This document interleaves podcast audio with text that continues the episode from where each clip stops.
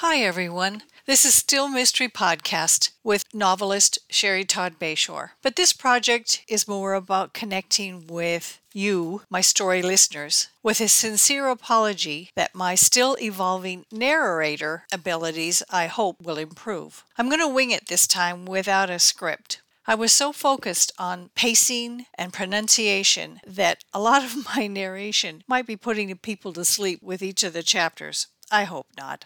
My background is geology and journalism, and I've been lucky enough to travel a fair amount. My journalism started actually in high school with my high school newspaper, The Static. I was a reporter, then assistant editor, and then editor in, my senior year. So, after travel and various places, lived in three countries, lived and worked in three countries. So, this brings me to a lot of my writing. So, when I send a character somewhere, it's likely that I've already been there. So I'm able to write about how that place feels, some of the sounds, some of the smells, some of the feeling. This brings me to the first book in the podcast list Fine Points, Malice, and Payback. Because of my journalism, uh, oh, I guess the assignments and my columns, uh, through the years, I developed some special interests. One of them is in foster care, which is in dire straits, and our homeless population. So in Fine Points, Malice, and Payback,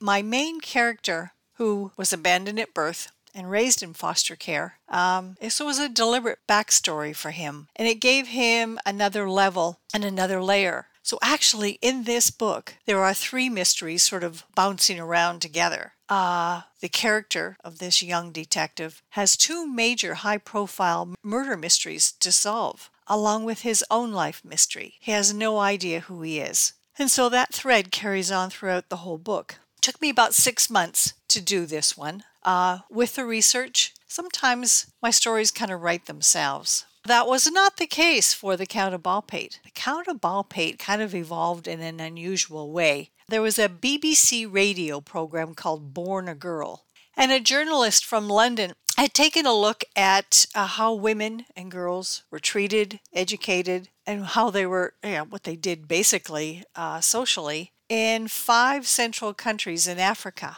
When I finished reading or listening to her program, I was curious because when she came back to London via Paris, she actually drew some social parallels with how women are still treated in Europe and actually North America too. So, naturally curious, I started to dig into this. Ah, the journalist in me still working, and it required about 10 years of research and plot mulling. How was I going to present what I had discovered? Wanted to make it a suspenseful book. Uh, there's a lot to this, and I had fun putting it together. The next book that I'm going to feature on this podcast evolved in a completely different way and actually took longer than The Count of Baldpate. Shadows and Light uh, just sort of wrote itself over the course of, oh, just a few months. And I got to a certain point with it and then stopped. So around, oh, 2013, when technology had caught up to a lot of the manuscripts that I had in draft form,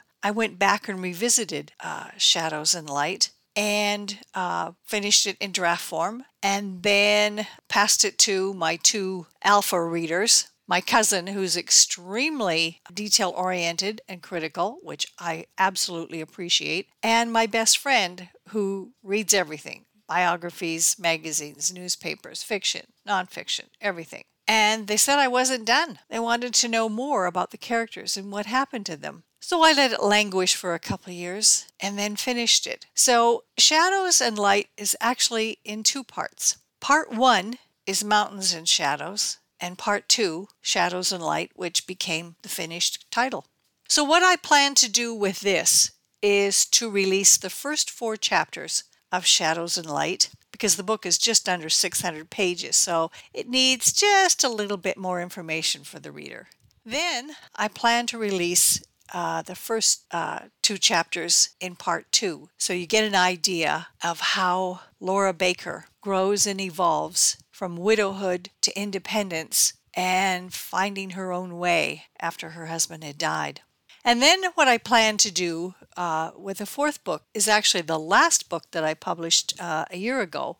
Woodrow and Wren are two uh, oh gosh, they've been friends since elementary school. And uh, one is divorced, one is a widow. The widow has a bed and breakfast in Flagstaff, Arizona, and the divorced friend uh, is a travel writer.